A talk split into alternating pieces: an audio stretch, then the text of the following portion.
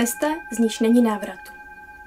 Andrej Sapkovský Na vysenině rameni sedící pták se strakatým peřím zaskřehotal, zatřepal křídly, s frkotem se vznesl a odletěl do křoví. Vysena zadržela koně, chvíli naslouchala a potom opatrně pokračovala v jízdě po lesní stezce. Zdálo se jí, že muž spí. Seděl a zády se opíral o kůl označující rozcestí. Blízka uviděla, že má otevřené oči. Už dříve si všimla, že je raněn. Provizorní obvaz na levém rameni a nadloktí byl prosáklý krví, která ještě nestačila zčernat. Vítej, mládenče. Kam máš namířeno, smím se zeptat? Vyseně se nelíbilo oslovení mládenec. Sněla z hlavy kapuci. Zeptat se smíš, ale nesluší se být příliš zvědavý. Promiň mi, má paní. Nosíš mužský oděv a má zvědavost je opodstatněná.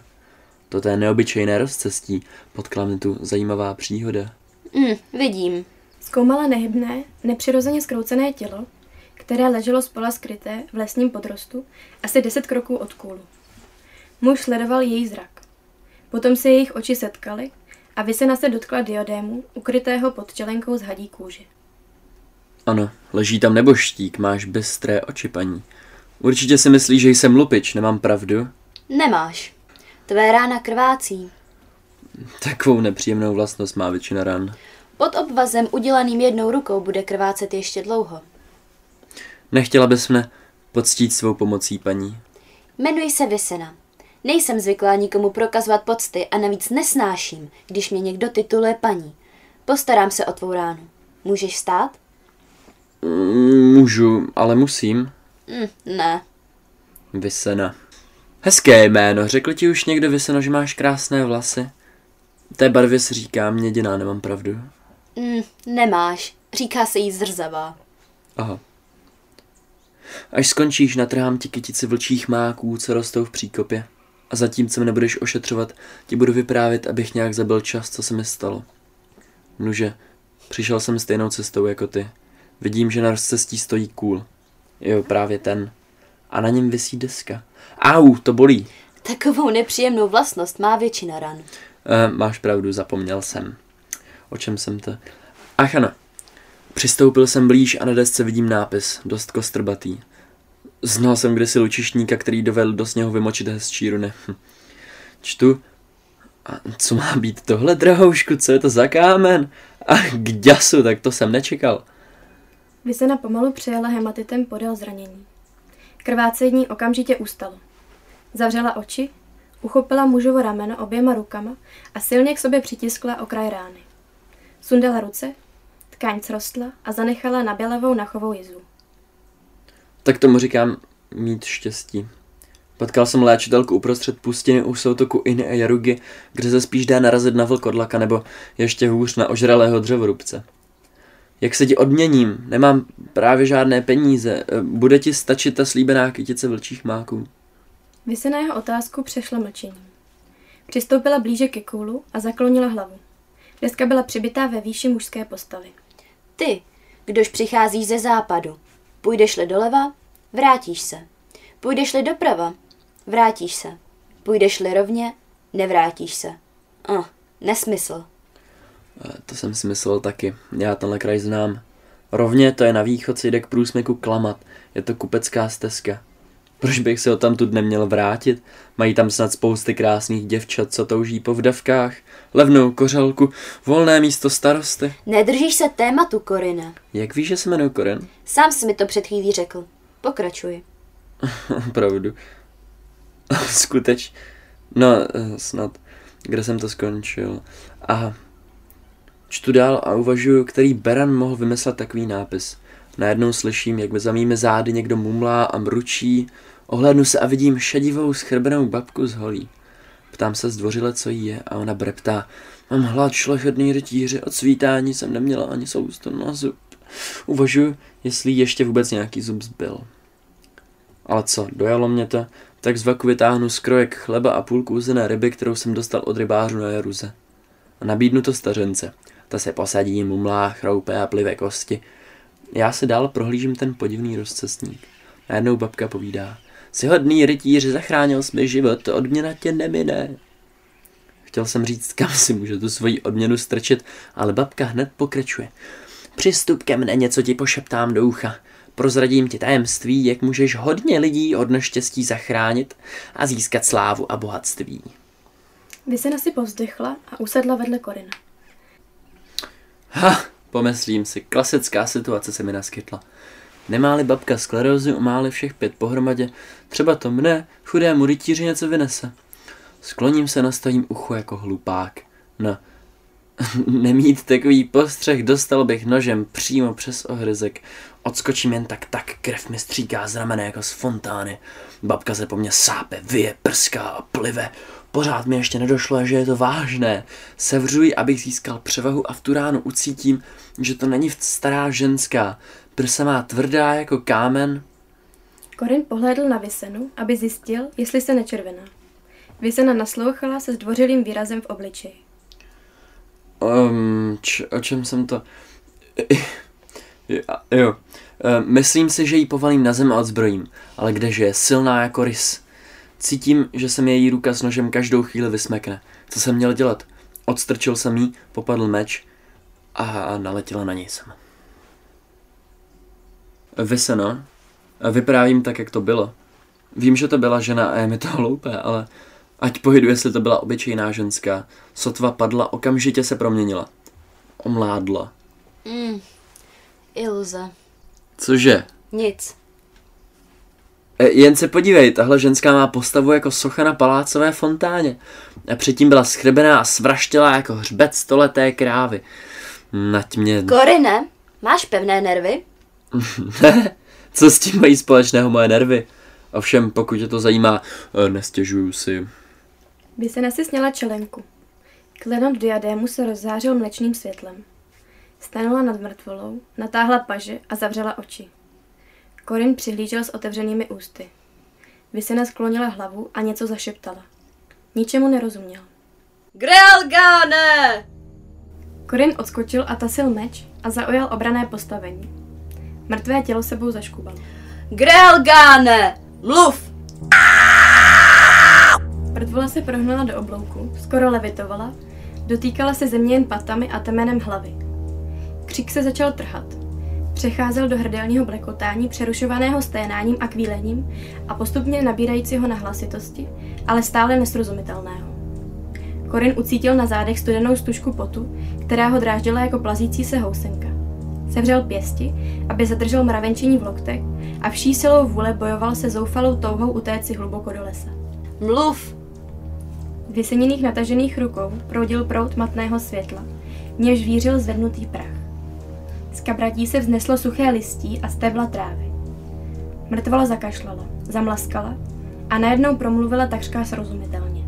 Rozcestí šest mil od klíče, v poledne nejdéle, poslal kruhu chlapce, přikázal, přikázal. Kdo?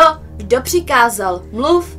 Fregenal všechny spisy, listy, amulety, prsteny, Mluv! Rusmik, Kostěj, Genal, vzít spisy, pergameny, přijde z Maeny. Blekotavý hlas zavibroval a zanikl ve strašném, pronikavém křiku. To už Korin nevydržel, odhodil meč, zavřel oči a přitiskl se ruce na uši. Stál tak, dokud na rameni neucítil stisk. Třásl se po celém těle. Už je po všem. Ptala jsem se, jaké máš nervy.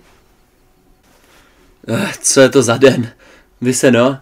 Hm, co pak? Pojďme odtud. Co nejdál z tohoto místa?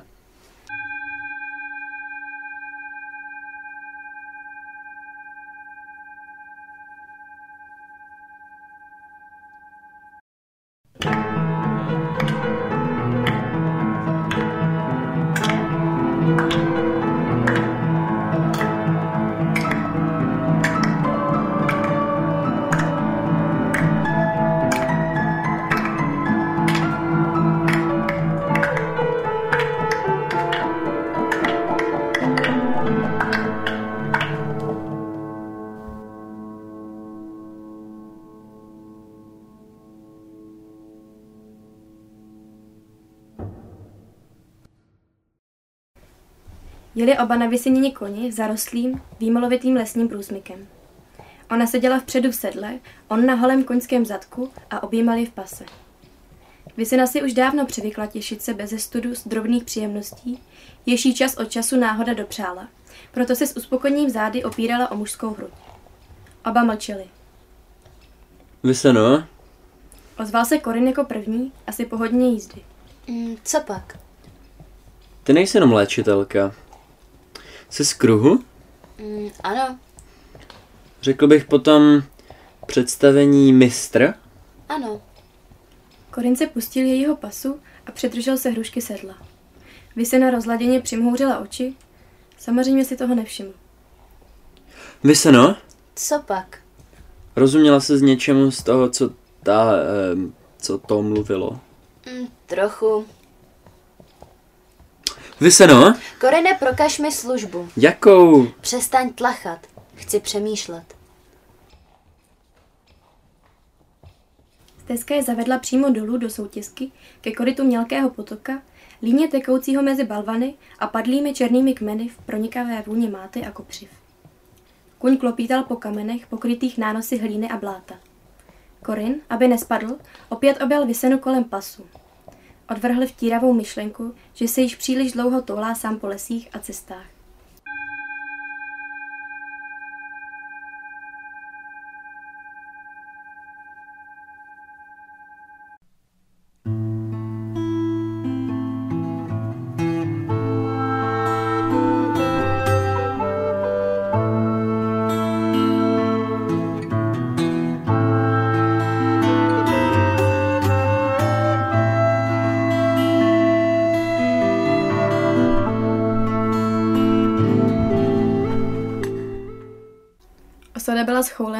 Úbočím hory. Rozkládala se mezi křivými ploty podél hlavní cesty. Slaměná, dřevěná a špinavá. Zpočátku nikoho neviděli. Potom se spoza platů z cestiček vedoucích za humna začali šourat vesničané. Přicházeli pomalu. Byli bosí, zachmuření. Nesli si vidle, holy, cepy. Jeden se sehnul a zvedl kámen. Vysena zadržela koň. Napřáhla ruku Korin spatřil, že v ní drží malý zlatý srpovitý nožík. Jsem léčitelka. Muži sklonili své zbraně, zborově zahučeli, pohlédli na sebe.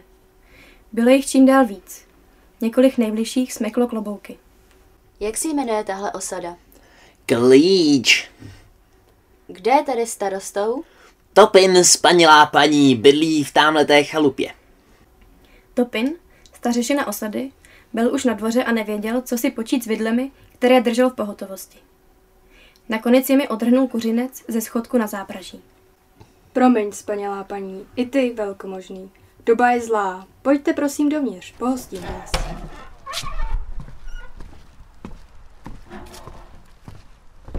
Doba je zlá, běda nám, velkomožný. Když si jezdili do Amelu kupci pro jašmu pro zelené kamínky, přes průsmyk až k dolům. Tam se jašma dobývá. A jak jeli kupci, brali u nás vlnu, platili za ní a rozličné zboží prodávali. Teď k nám žádný kupec nezabloudí. Ani soli dost nemáme. Co zabijeme, musíme do tří dnů sníst. Karavany nejezdí? Proč? Nejezdí. Cesta do Amelu je zavřená. V průsmyku se usídlil proklatý kosti. Živou duši nepropustí. Proč by kupci jezdili? Pro smrt? Kostěj, jaký kostěj?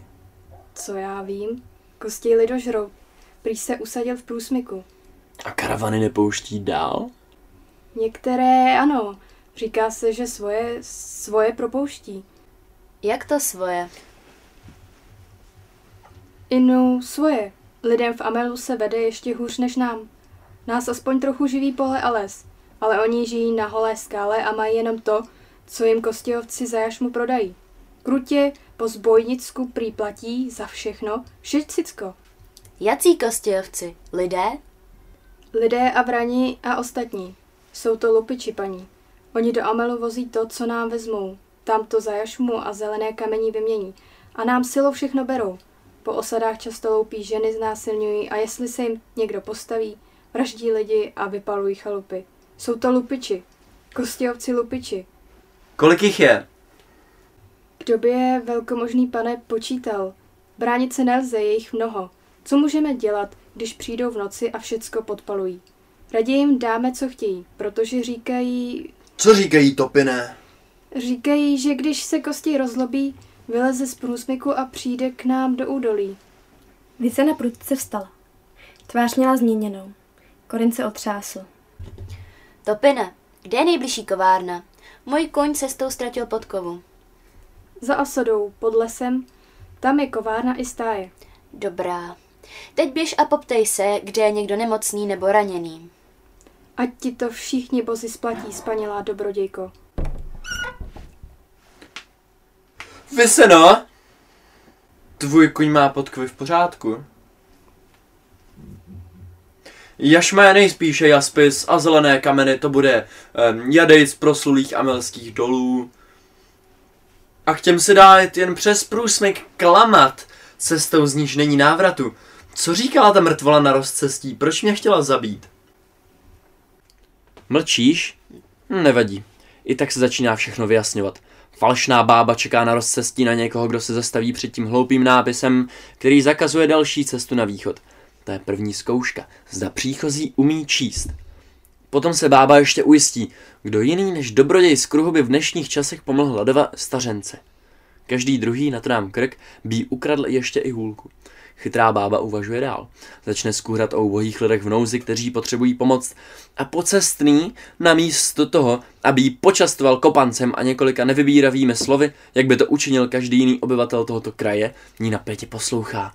Ano, je si jistá babizna, to je on, čaroděj, který se jde vypořádat s bandou řádící tady v okolí. A protože to ona sama nepochybně vyslána tou samou bandou, sahá po noži. Ha, vyseno, nejsem chytrý? Vysena stála s hlavou otočenou k oknu. Poloprůhledné blány z rybích měchýřků jejímu zraku nebránily vidět strakatého ptáka, sedícího na větvi mladé višně. Vyseno, Co pak, Korina? co je to ten kostěj? Koriné, proč se pleteš do cizích věcí?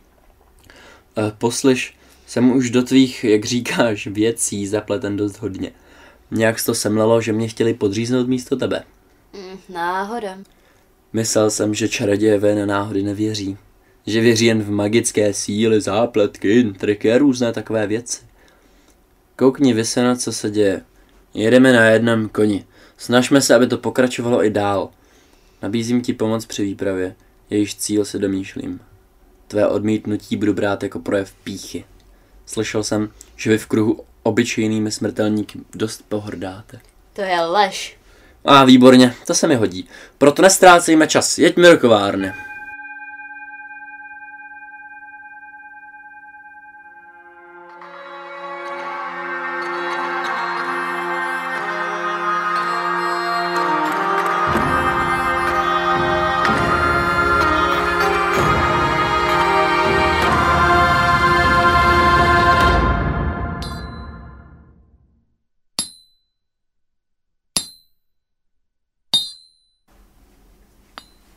Dmíchej, čope. Přestože byla v kovárně do kořán otevřená vrata, panovalo v ní nesnesitelné horko. Kolář s radím, sedící na neopracovaném březovaném špalku, se potil. To se ti to, Mikulo, dobře mudruje. Pro tebe není boj nic nového. Každý ví, že v kovárně nepracuješ celý svůj život. Prý si kdysi ve vojsku byl do lebek, jako dnes do železa. Ano, můžete být rádi, že mě máte v obci. Po druhé říkám, že se tam těm už klanit nebudu. Ani na ně dřít. Jestli se mnou nepůjdeš ty, začnu sám, anebo s takovými, co mají v žilách krev a ne podmáslí.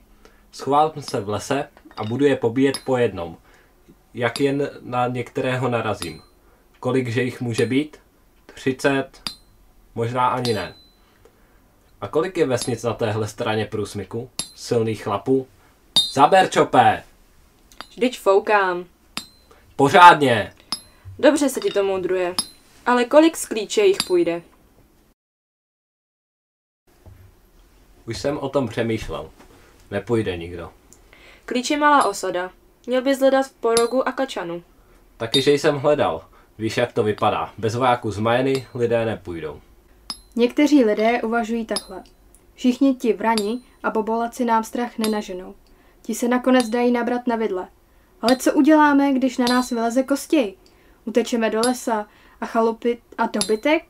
Na záda si je nevezmeme a na kostě je naše síla nestačí. To přece dobře víš. No a jak to mám vědět? Viděl ho někdo? Třeba ani žádný kostěj není. Jenom vám, strašpitlům, chtějí nahnat strach. Viděl ho snad někdo? Nehádej se, Mikulo. Sám víš, že kupci si nenajímají na ochranu ledáké povaleče ověšené železem, ale skutečné hrdlořezy. A vrátil se z průsmyku někdo z nich. Ani jeden. Ba ne, Mikulo. Říkám ti, že musíme počkat. Poskytne-li nám majenský vladyka pomoc, bude to něco jiného. Z Majeny vojsko nepřijde.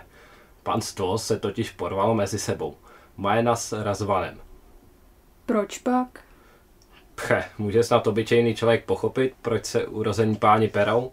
Podle mě z nudy, pitomí zabedněnci. Poslal jsem svého tovaryše k Vladikovi požádat ho, ať nám pomůže. Nač mu, Zmetkovi jednomu, platíme daně. Jenže Vladika mého chlapce vyhnal. A tak jsem ho poslal poprosit o pomoc do kruhu. K čarodějům? Mikulo? Jo, k ním, ale posil se ještě nevrátil. Nevím, Mikulo, nevím. To není na mou hlavu. Ale tak to chodí. Musíme čekat. Končí už práci, hned jedu. Musím... Kovář stuhl. Všiml si, že se mu třesou ruce. Polkl slinu a vykročil ke vratům, v nich se zřetelně rýsovaly siluety jezdců. Radim a Čop šli těsně za ním. Venku sedělo na koních šest jezdců v brigantinách vystužených železnými pláty, kroužkových košilích a kožených přelbicích s ocelovými nánosníky, vybíhajícími mezi obrovské rubínově rudé oči, jež zabírali takřka polovinu obličeje. Mikule viděl jejich zbraně. Krátká kopí se širokými hroty. Meče se zvláštně vykutými záštitami, sekery, oštěpy se zpětnými háčky. Těsně před raty stály dva z nich. Vysoký vran na Sivákovi, krytém železnou čabrakou, měl na přilbě symbol slunce. Druhý jezdec byl člověk. Spod zobákovité přilby nehleděly červené, nejbrž modré, velmi světlé oči. Bylo v nich tolik netečně mrazivé krutosti, že se Mikula zachvěl strachem. Kdo z vás je kovář? Otázka byla hloupá. Kožená zástěra a ramátá postava Mikulu prozrazovaly na první pohled. Proto mlčel. Koutkem oka postřehl krátké gesto, které modrooký udělal k jednomu z vranů. Vran se předklonil v sedle a vší silou máchl oštěpem, který držel v polovině násady. Zobaté ostří udeřilo čopa do šíje, zlatilo se šikmo a hluboko, roztříštilo klíční kost a obratle. Chlapec sklouzl zády po stěně kovárny, zatočil se na slouku u dveří a zhroutil se na zem hned u vchodu. Na něco jsem se ptal. Dva vrani, kteří stáli opodál, rozkřesali oheň. Zapalovali smolné louče a rozdávali je ostatním. Klidně, bez zespěchu, krok za krokem, obkličovali kovárnu a přikládali pochodně ke střeše. Radim to nevydržel. Zakryl se obličej rukama, rozštěkal se a vrhl se přímo před sebe mezi dva koně. Když míjel vysokého vrana, ten mu s rozmachem vrazil do břicha kopí. Kolář zavil. Upadl. Dvakrát se překulil a natáhl nohy. Znehybněl. A co teď, Mikulo? Zůstal jsi sám? A k čemu ti to bylo? Vybízet lidi ke vzpouře pro pomoc posílat? Myslel jsi, že se to nedozvíme? Jsi hlupák. Jsou ve vsích takoví, kteří donášejí jen, aby se zalíbili. Tvého tovaryše jsme chytili. Vyspíval, kam si ho poslal. Na toho, který má přijít z Majeny, už taky čekáme. Ano, Mikulo. Strčil si svůj prašivý nos, kam si neměl. Za to tě teď čeká dost vážná nepříjemnost. Tak si myslím, že bychom tě měli narazit na kůl. Najde se někde tady okolo stavení slušný kůl? A nebo ještě líp, pověsíme tě za nohy na trám a stáhneme z tebe kůži jako z úhoře. Dobrá, dost těch žvástů. Co nevědět se sem seběhne celá osada. Skoncujme to s ním, sebereme koně ze stáje a zmisme. Kde se to ve vás lidech bere, ta záliba v zabíjení, mučení, úplně zbytečném. Dělej, sej mi ho. Les. Dovnitř.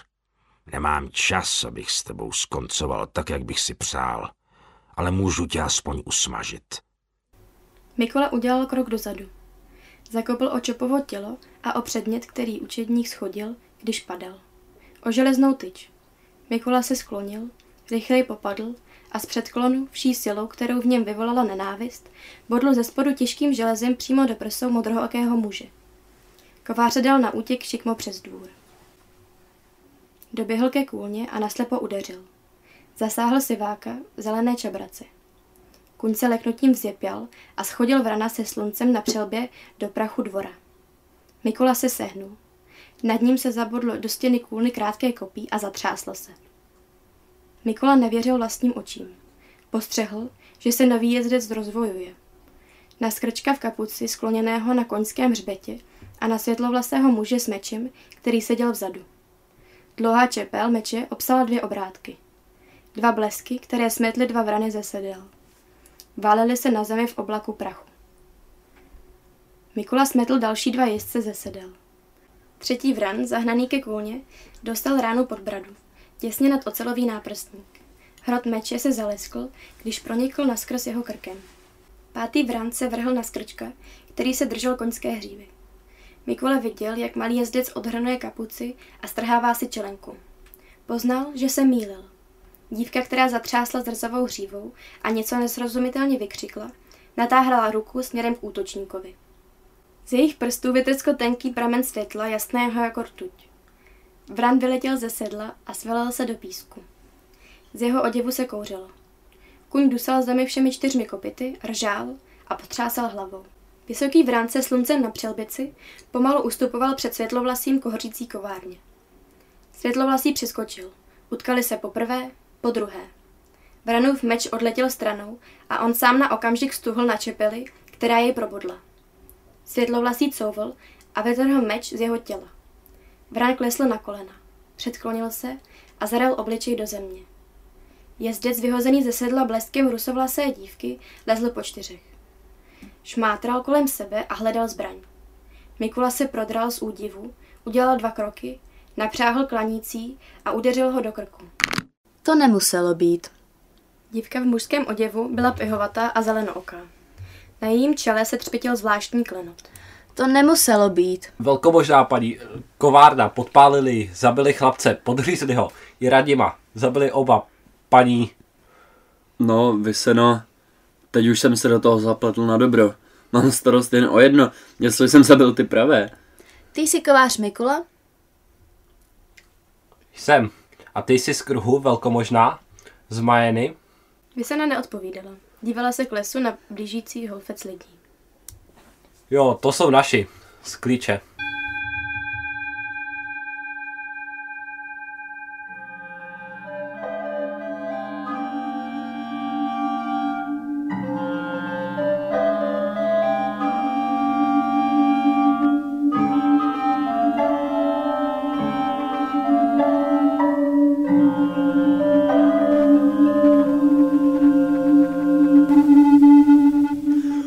Oddělali jsme tři kosti ovce. Tři, Mikulo. Přinali se za, za ženami na pole a tam jsme je... Jeden stačil utéct, naskočil na koně čupčí syn. Muži sedící na kládě uvnitř kruhu ohniš, osvětlujících černí noční oblohy, body vylitujících jisker pokřikovali, hulákali a mávali zbraněmi. Mikula zvedl ruce, uklidňoval je, chtěl slyšet další zprávy. K nám včera večer přijeli čtyři. Pro mne. Někdo jim musel donést, že jsem se s tebou smluvil, kováři. Z davu se ozvaly bojechtivé výkřiky, ale rychle utichly, předušené slovem, vyslovovaným zpočátku tiše, nejistě. Potom hlasitěji. Nakonec zavládlo ticho. Vysena vyhlédla spoza Mikulových zad a stanula po kovářově boku. Mezi lidmi zašuměl. Mikula zvedl obě ruce. Nastal takový čas, že už nemusím skrývat, že jsem poslal pro pomoc k čarodějům do kruhu, když nám majenský vladyka odmítl pomoci. Je mi známo, že mnozí z vás se na to dívají jinak. Tohle je paní Vysena z Maňského kruhu. Bez otálení nám přispěchala na pomoc. Naši sklíče už ji znají. Léčila tam lidi, uzdravovala svou mocí. Ano, chlapi. Je to maličká žena, ale její moc je veliká. Převyšuje naše chápání a je pro nás strašná, ale přesto nám pomáhá. Vysena mlčela, nepromluvila. Ani neučinila žádné gesto ke schromážděným lidem. Ale skrytá moc té mladé pihovaté čarodějky byla přímo hmatatelná. Korin s úžasem pocítil, jak jim proniká podivné nadšení, že přestává cítit strach před tím, co se skrývá průsmyku a obava před neznámým se ztrácí, rozptiluje se. Přestává existovat. Stává se bezvýznamnou, alespoň na tak dlouho, jak dlouho se třpítí klenot na vysenině čele. Tak vidíte, i na toho kostě něco najdeme. Nejsme sami, máme zbraně, ale napřed musíme porazit lupiče. Mikula má pravdu. Na ně nepotřebujeme žádné čáry. Chlapi, jdeme do průsmyku. Smrt kostěovým drahounům.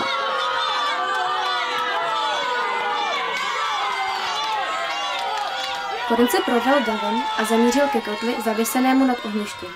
Usedl, položil si misku na kolena, pomalu jedl. Po chvíli vedle sebe ucítil něčí přítomnost. Posaď se, Vysena. Jedl dál. Prohlížel si její profil napůl zasloněný hřívou rusých vlasů, v záři ohně červených jako krev. Vysena mlčela. Hleděla do plamenu.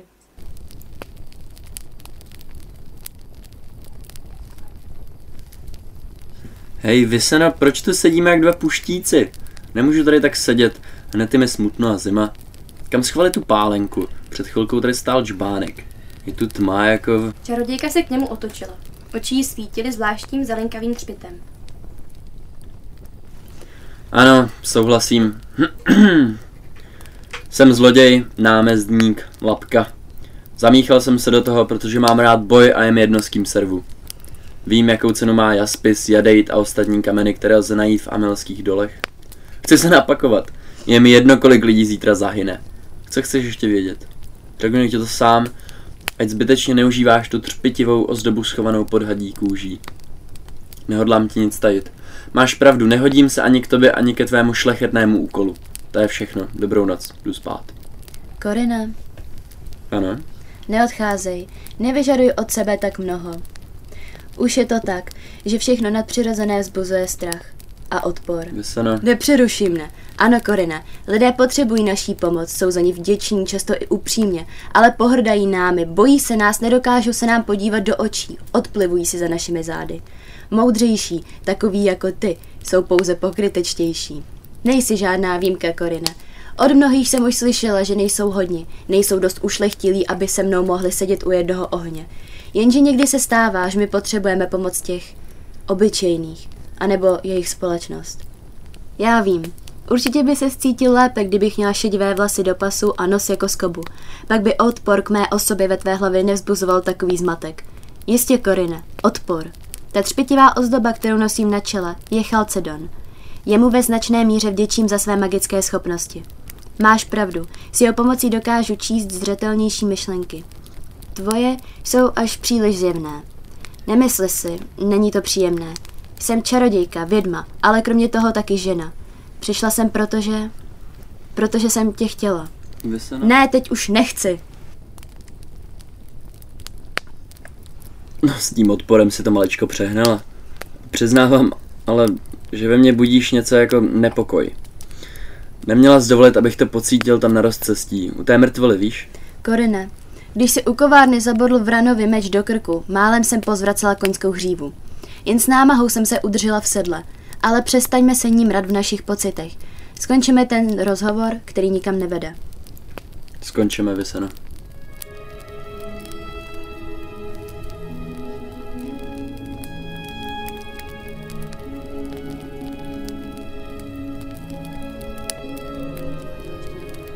Korina? Hmm.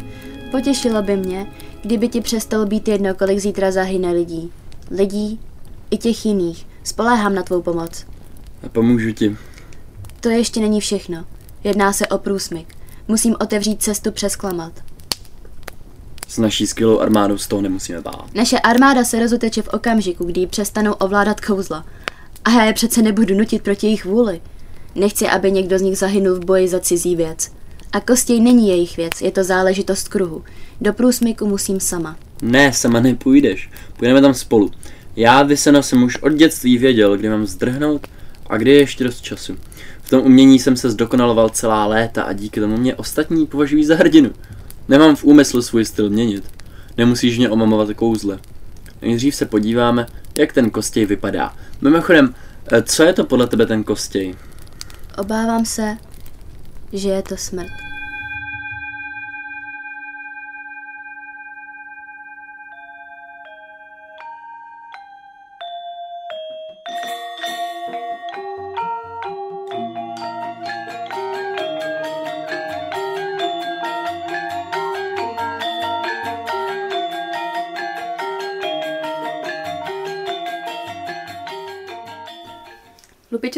Jeskyních zaskočit nedali. Čekali v sedlech, nehybní, zpříjmení hleděli na šiky ozbrojených vesničanů, vycházejících z lesa. Vítr jim nadoval pláště, takže připomínali hubené dravé ptáky s roztřepenými pery. Vypadali hrozivě a v lidech zbuzovali strach. Je jich osmnáct. Většina na koních, šest pěších. Jeden vůz, Mikulo. Kovář rychle přeformoval svůj oddíl. Muži ozbrojení píkami a oštěpy poklikli na okraj křovin, zarali dřevce tupými koncemi do země a hroty namířili proti nepřátelům. Lučišníci zaujali pozice za stromy. Ostatní ustoupili do houští. Jeden z jezdců se k ním přiblížil. Zarazil koně, zvedl ruku nad hlavu a něco volalo. Pff, je to lest. Zdám je, psí syny. Hmm, uvidíme, pojď. Pomalu kráčeli k jezdci. Po chvíli se Korin všiml, že Vysena jde za nimi. Jezdec byl babolak. Budu hovořit krátce. Jsem vůdce jednotky, kterou vidíte. Devět bobolaků, pět lidí, tři vrani, jeden elf. Zbytek nežije. Došlo mezi námi k hádce. Náš bývalý náčelník, který nás sem přivedl, leží svázaný tamhle v jeskyni. Udělejte si s ním, co chcete. My chceme odjet. Tvoje řeč byla dost krátká. Vy chcete odjet a my vás chceme rozsekat na kusy. Co ty na to? Myslíš, že s vámi smlouvám ze strachu z té bandy usmolenců ve slaměných láptích? Prosím, jestli chcete, podřežeme vás. Je to naše řemeslo, křupane. Vím, co riskujeme. I kdyby nás pár padlo, zbytek se probije. Takový je život. Hmm, vůz neprojede, takový je život. To už je náš problém. Co je na tom voze? Jedna dvacetina toho, co zůstalo v jeskyni. A aby bylo jasno, jestli nám přikážete nechat vůz tady, tak jsme už předem proti. Než abychom odešli bez kořisti, volíme raději boj. No tak, co chcete? Jestli se máme být, tak hned teď ráno, dříve než začne pražit slunce. Jsi odvážný. V mé rodině jsme všichni takoví. Propustíme vás, pokud složíte zbraně. Nic takového. A v tom to je. Bez zbraní neznamenáte nic. A kým si bez zbraně ty? Králevicem? Přece vidím, co jsi zač. Myslíš, že jsem slepý? Se zbraněmi byste se zítra vrátili pro zbytek toho, co zůstalo v jeskyni, jak říkáš. Pro ještě větší kořist. To jsme původně zamýšleli, ale po krátké hádce jsme se na to vykašlali. Velice moudré. Velice moudré, že jste se na to vykašlali, Kéle. Kdokoliv z vás by se sem vrátil, zahyne. Vidím to a předpovídám. Odejděte odtud. Okamžitě. I hned, kdo se vrátí, zemře. To jsi ty? Hm, myslel jsem si to. Jsem rád, že nezáleží na tom. Řekl jsem, že se sem nevrátíme. Přidali jsme se k Fregenalovi. Kvůli kořisti. To už skončilo. Teď máme na krku kruh a všechny osady v okolí. A Fregenal začal blouznit o světovládě. Už ho máme dost. I toho strašidla z průsmyku. Proč to říkám? Odcházíme. Žijte tu ve zdraví. Byl jsem proti, když Fregenal plánoval tvé zavraždění. Teď vidím, že jsem měl pravdu. Když ti povím, že kosti je jistá smrt, půjdeš přesto do průsmyku? Půjdu.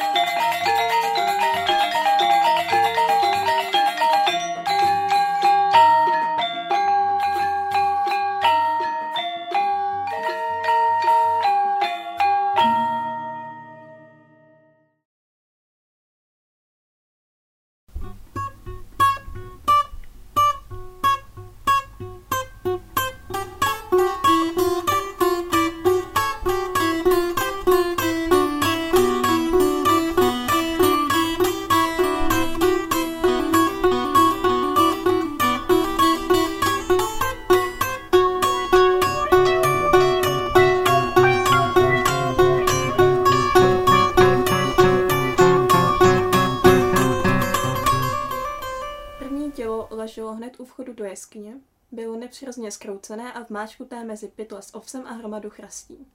O něco dále se chodba rozdělovala. Tam ležely další dvě mrtvoly, obě patřily lidem.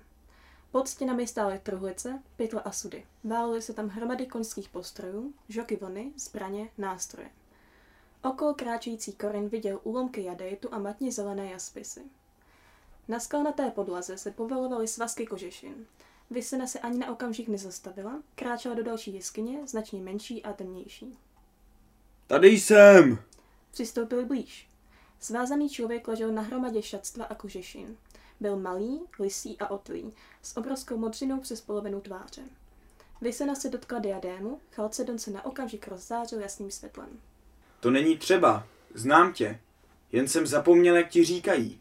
Vím, co máš na čele. Říkám, že to není třeba. Přepadli mě ve spánku, sebrali mi prsten a zlomili hůl. Jsem bezmocný. Změnil ses, Fregenale. Vysena. Už jsem si vzpomněl. Nečekal jsem, že pošlou zrovna tebe. Myslel jsem, že to bude muž. Proto jsem poslal Manisu.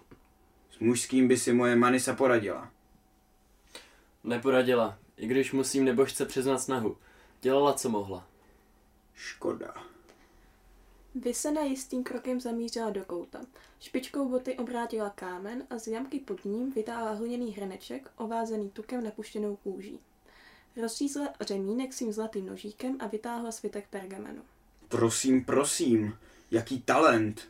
Blahopřeji. Umíš najít skryté věci. Co ještě dovedeš? Věštit zberaných vnitřností? Léčit nadmuté jalovice? Hmm, zajímavé. Před jedenácti roky, když tě vyhnali z kruhu, se ztratily jisté stránky ze zakázaných knih. Dobře, že se našly a dokonce doplněné komentáři. Tak ty ses odvážil použít Alzuru dvojitý kříž? No, no. Nemyslím, že by se zapomněl, jak Alzur dopadl. Několik jeho nestvůr prý ještě běhá po světě. Také ten poslední netvor, ví, který ho zabil a než utekl do lesů na Zafičí, spustošil polovinu Mariboru. Aha, vzorec dřevokořene, trochu pozměněný, a tady trojuhelník v trojuhelníku, prostředek k vyvolání série mutací a obrovského nárůstu tělesné hmoty. Co pak ti, fregenele, posloužilo jako výchozí materiál? Co je to? Vypadá jako obyčejný štír. Fregenele, něco tady chybí. Doufám, že víš, o čem mluvím. Jsem rád, že jsi z toho všimla. Říkáš, obyčejný štír. Až ten obyčejný štír vyleze z průsmyku, celý svět oněmí hrůzou. Na chvilku. Potom začne křičet. Dobrá, dobrá. Kde jsou chybějící zaklínadla? Nikde. Nechtěl jsem, aby se dostala do nepovolaných rukou. Obzvláště do vašich. Vím, že kruh touží pomoci, kterou lze pomocí těchto zaklínadel získat. Ale nic z toho nebude. Nikdy se vám nepodaří stvořit něco ani z poloviny tak hrozného, jako je můj kostěj. Zdá se, Fregenale, že jsi dostal po hlavě opravdu silně, proto nejsi schopen rozumně uvažovat. Kdo tady hovoří o stvoření? Tvého netvora musíme zlikvidovat, úplně zničit. Jednoduchou reverzí vrátíme spojující zaklínadlo, použijeme zrcadlový efekt. Jistě, spojující zaklínadlo bylo sladěno s tvou holí, takže je budeme třeba přeladit na můj chalcedon. Těch bude třeba, už zaznělo příliš. Můžeš tu sedět třeba celou věčnost, moje přemoudřelá protivnice. Jak si přišla na ten směšný nápad, že ti prozradím spojovací zaklínadlo. Nevytáhneš ze mě nic, z živého ani z mrtvého. Mám blokádu. Nepouli tak na mě ta svoje kukadla, nebo ti ten tvůj kamínek propálí díru do čela. Dělejte, rozvažte mě, už jsem celý zdřevěnělý. A jestli chceš, tak tě můžu párkrát nakopnout, to ti obnoví krevní oběh. Mám dojem, plešouné, že dost dobře nechápeš, v jakém si postavení. Za chvilku sem vpadnou sedláci, který rozběsnili nájezdy té tvojí bandy. Slyšel jsem, že tě chtějí roztrat čtyřmi koňmi. Viděl jsi někdy, jak se to dělá. Nejdřív se vždycky utrhnou ruce. Neudělají mi nic. Co si to namlouváš, vandráku? Připletl ses k záležitostem, která přerůstají tvoje omezené chápání. Ale zkus se jí alespoň zeptat, proč tu je. Vyseno, pouč ho. Zdá se, že tě pokládá za spasitelku zotročených. Ušlechtilou bojovnici za práva těch ubožáků. Jenže tady jde o peníze hlupáku, o velké bohatství. Není to snad pravda, že tě jsem kruh vyslal proto, abys otevřela zlatý pramen, který vyschl. Kruh měl značné zisky z těžby, jaspisu, jadejtu a vybíral i mítné od kupců z karavany, výměnou za ochranné amulety, které ale, jak se ukázalo, na mého kostě neplatí. Ani se nenadějete a budete bez práce. Budete muset vyžít z toho, co jste si stačili nakrást. Proto takové úsilí o zachování vašich příjmů. Takže mě hned rozvažte. Nezabijete mě, ani neodsoudíte k smrti, protože by kruh utrpěl další ztrátu. A to by vám nedaroval. To je jasné. Nic není jasné. Víš, Fregenale, takový usmrkanci jako já nevěnují přehnanou pozornost dočasnému prospěchu. Co je mi potom, jestli kruh ztratí, získá, nebo jestli bude rozpuštěn. Vždycky se nějak uživím léčením nadmutých jalovic nebo impotence takových starých prašivců, jako jsi ty. Ale to je jedno. Důležitější je to, že chceš žít, Fregenale. A proto meleš pantem. Každý chce žít. Proto mi hned teď a tady prozradíš vázací zaklínadlo. Potom mi pomůžeš najít toho kostěje a zničit ho. Pokud ne, no, co se dá dělat? Zajdu se projít do lesa. V kruhu ohlásím, že jsem nedokázala zadržet rozzuřené sedláky. Vždycky si byla cynická. Už tenkrát. V Majeně. Zvláště ve vztazích s muži. Bylo ti sotva 14 let. A už tehdy se hodně vyprávělo o tvých. Přestaň, Fregenale. Tvé řeči na mě nedělají žádný dojem. A na něho také ne. Není můj milenec. Řekni jen, že souhlasíš a skoncujeme s tou zábavou. Protože ty přece souhlasíš. Jasně, že ano. Pokládáš mě snad za idiota? Každý chce přece žít.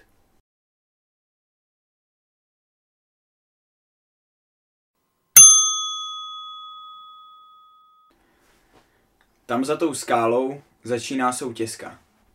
Na starých mapách je označena jako Durtan Orit, myší díra. Je to brána klamatu. Tady musíme zanechat naše koně, koňmo nemáme nejmenší šanci, že bychom se k němu přiblížili nepozorovaně. Mikulo, počkáte tady do večera, ne déle. Pokud se nevrátíme, ať vás ani nenapadne jít do průsmyku. Vraťte se domů. Je ti to jasné? Jasné, paní. Nechápu však, proč věříš tomu darebákovi. Podle mě měli chlapi pravdu. Měli jsme mu useknout hlavu. Jen se podívejte na ta jeho prasečí očka. Na ten zrádný ksicht. Veď nás, Fregenale. Po půl hodině pochodu uviděli první vůz, převrácený a rozbitý. Za ním druhý se zlomeným kolem. Kostry koní, kostru člověka. Druhou, třetí, čtvrtou. Hromadu polámaných, rozdrcených kostí. Ty skurvy synu, to jsou kupci, že? Nevím, co mi zabrání, abych... Na něčem jsme se dohodli. Dohodli jsme se. Řekli jsem vám všechno, vyseno. Pomáhám vám, vedu vás, dohodli jsme se. Dohodli jsme se. Pomůžeš mi ho najít a zničit. Potom půjdeš svou cestou. Tvé smrt by těm, kdož zde leží, život nevrátila.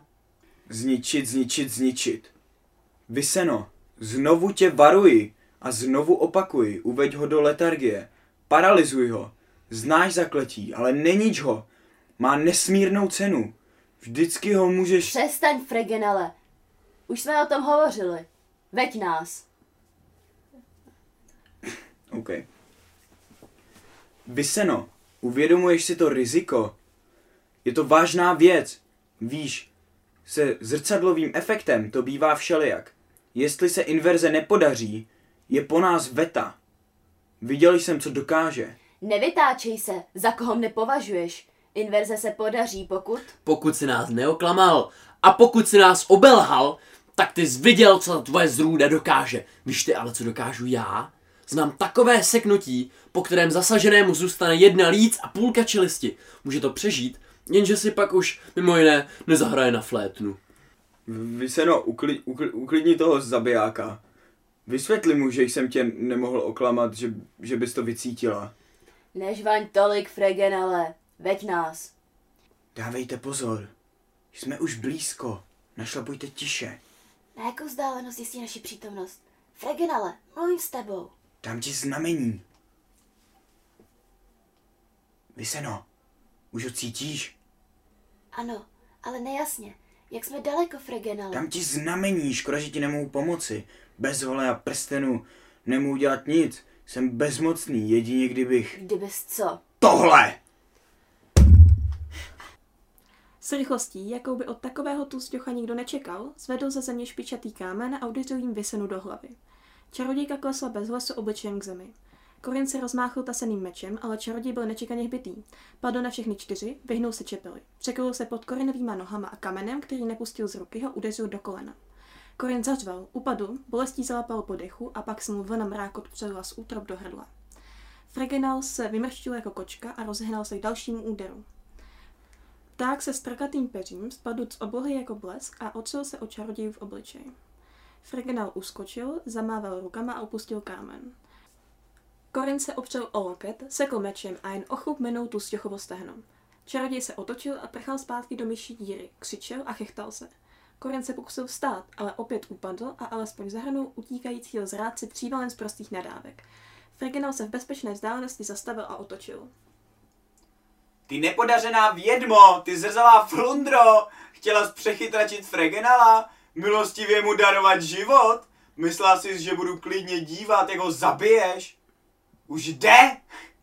Dívejte se, kochejte se tím pohledem, protože už za chvíli vám můj kostěj vymáčkne oči z důlků. Už jde! Korin se ohlédl. Přibližně sto kroků od něj se spoza skalního útesu vysunuly uzlovité klouby křivých pavoučích nohou. Po chvíli s rachotem přelezl přes hromadu kamení jako mísa plochý trup, nejméně deset oktů široký, rezavě hnědý, kostrbatý, pokrytý špičatými trny. Čtyři páry nohou postupovaly pravidelně, vláčíce míslovitý trup posutí. Pátý. Přední pár končetin byl nepřirozeně dlouhý a ozbrojen mohutnými račími klepety, ježícími se řadami ostrých trnů a bodců. Vyseno, vyseno! Fregenal se nepříčetně rozchechtal. Ozvěna rachotila mezi stěnami soutězky. Přehlušila i kroky kováře Mikuly, který přiběhl překrčený se sekrou v hrsti. Fregenal si ho všiml, jenže už bylo pozdě. Sekra jej zasáhla do kříže těsně nad pánví a zatěla se až po topůrko. Zranění zatvel bolestí. Upadl, vyrval topůrko z kovářových rukou. Mikula ležícího muže přišlápl, vytrhl svou zbraň a znovu se rozehnal. Černokněžníková hlava se skutála ze svahu a zůstala stát, teprve když se čelem opřela o jednu z lebek ležící pod koly rozbitého povozu. Korin kulhal, klopítal o kameny a vlekl bezvládnou ochlebou vysenu po zemi. Mikula k ním přispěchal, popadl dívku, bez námahy si ji přiložil... Sorry. Korin kulhal, klopítal o kameny a vlekl bezvládnou ochlebou vysenu po zemi. Mikula k ním přispěchal, popadl dívku, bez námahy si ji přehodil přes ramena a utíkal pryč. Korin, že zbaven břemene, ho nemohl dohonit. Pohlédl přes rameno. Kosti se sunul za ním, skřípal klouby. Napřeženými klepety škrábal obalvany a vytrhával řídkou tráv. Mikula! Kovář se ohlédl, položil vysenu na zem, vrátil se ke kulhajícímu muži, podepřel ho a prchali oba společně. Kostík zrychlil, vysoko nadzvedávé kosnaté nohy. S tím si neporadíme, neutečeme. Přiběhli k vyseně vlažící nehybně na zádech. Vykrvácí. Korin strhl z vysení na opasku váček. Vysypal jeho obsah a sebral rudohnědý kámen s vyrytými runami. Rozhrnul její vlasy a přitiskl hematit na ránu. Krev i hned přestala téci. Korine! Kosti už byl blízko. Široce roztáhl přední končetiny, zubatá klepeta se rozevřela. Korine! Korin nevnímal, něco šeptal a nesundával hematit z rány. Mikula k němu přiskočil, popadl ho za rameno, odtrhl ho od vyseny a ženu si opět zvedl na rameno. Prchali. Kostěj se válel za nimi. Mikula si uvědomil, že nemají žádnou naději. Směrem od myší díry se krkolomným colem přihnal jezdec se širokým mečem nad hlavou. Kehl se s válečným pokřikem vrhl na kostěje. Než však na netura dostáhl, ostatá klepeta se sevřela a uchopila koně do strašlivých kleští. Bobolák vyletěl ze sedla a převalil se po zemi. Mikula přiskočil, pomohl Bobolákovi vstát, ten ho ale odstračil, tasil meč, vykřikl tak, že přehrušil smrtelné ržání koně a skočil na kostěm a ze všech sil ho bodl přímo do stopkovitého oka. Kostí zasyčil, roztáhl končetin do stran, zabadil okehla ostrými trny, porazil ho na zem a odhodil stranou. Mikulo, prchej! Oba se rozutekli do dvou různých stran. Kostěj zaskřípal břichem o skálu a vrhl se přímo před sebe, rovnou na vysenu. Těsně nad ní vysel ve vzduchu pták se strákatým peřím, mával křídle a křičel, vřeštěl, skřehotal. Kostěj se blížil. Korin i Mikula zahradili Netvorovi cestu. Vyseno! Paní! Kostěj se nezastavil a roztáhl klepeta. Běžte stranou, Korine, uhni! Hené na Firiao Kerelan! Mikula si všiml, jak se od ní k Netvorovi sune cosi neviditelného.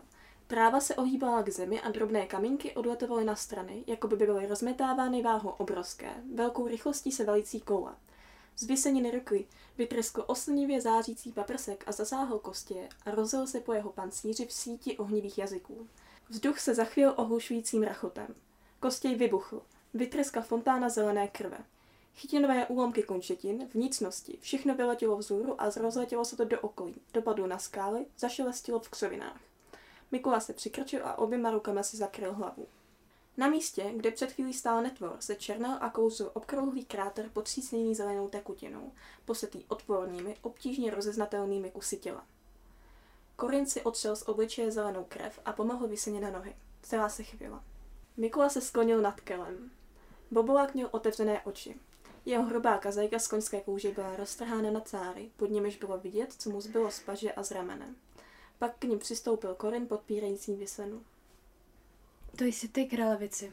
Měl pravdu. Bez zbraně neznamenám nic. A bez ruky, to jsi ty, královici. Měl pravdu. Bez zbraně neznamenám nic. A bez ruky, hovno, co? Vysena. Tím si neporadím. Korine, ten organismus, to tělo, životní pochody. Všechna pravidla, která je řídí, jsou tak odlišná od lidských. Mikulo, nedotýkej se ho. Vrátil se z Bobolaku. Proč? Protože pravidla, která mě řídí, jsou odlišná od těch lidských.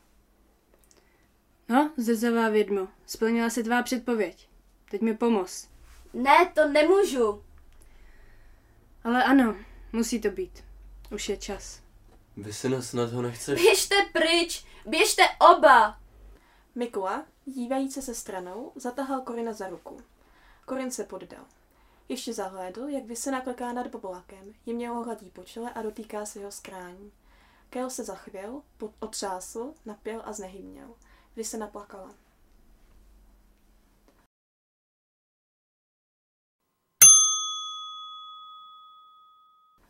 Strakatý pták sedící vyseně na rameni naklonil plochou hlavičku a upřel na čarodějku kulaté oko. Možná, ale nejde to. Nepochopil jsi mě, nehněvám se, jen, jen je mi líto, že jsem se o tom všem dozvěděla teprve od Fregenela, a ne od tebe. Opravdu, ale znám tě přece tolik let a vím, že nejsi mluvka. Myslím, že kdybych se tě zeptala dříve, odpověděl bys mi. Jistě, že už dávno, jenže sám víš, jak to u nás chodí. Samé veliké tajemství, všechno je příliš tajné a zbytek jen otázka velikosti. Já také neodmítám odměnu za léčení, když mi ji někdo dává a já vím, že to není žádný nuzák. Věřím, že za jistý druh služeb žádá kruh vysoké odměny. A právem. A všechno je čím dál dražší a žít se musí. Ne, o to nejde. Jsi bystrý, právě to mě zlobí. Viděla jsem, jak na mě hleděl. Nestačí, že je to vědma, myslel si určitě, ale i k tomu hamižná, chtivá a vypočítavá lhářka. Ne, tak zle to zase není. Jak víš, nejsem dívka, která jen tak lehce ztrácí hlavu.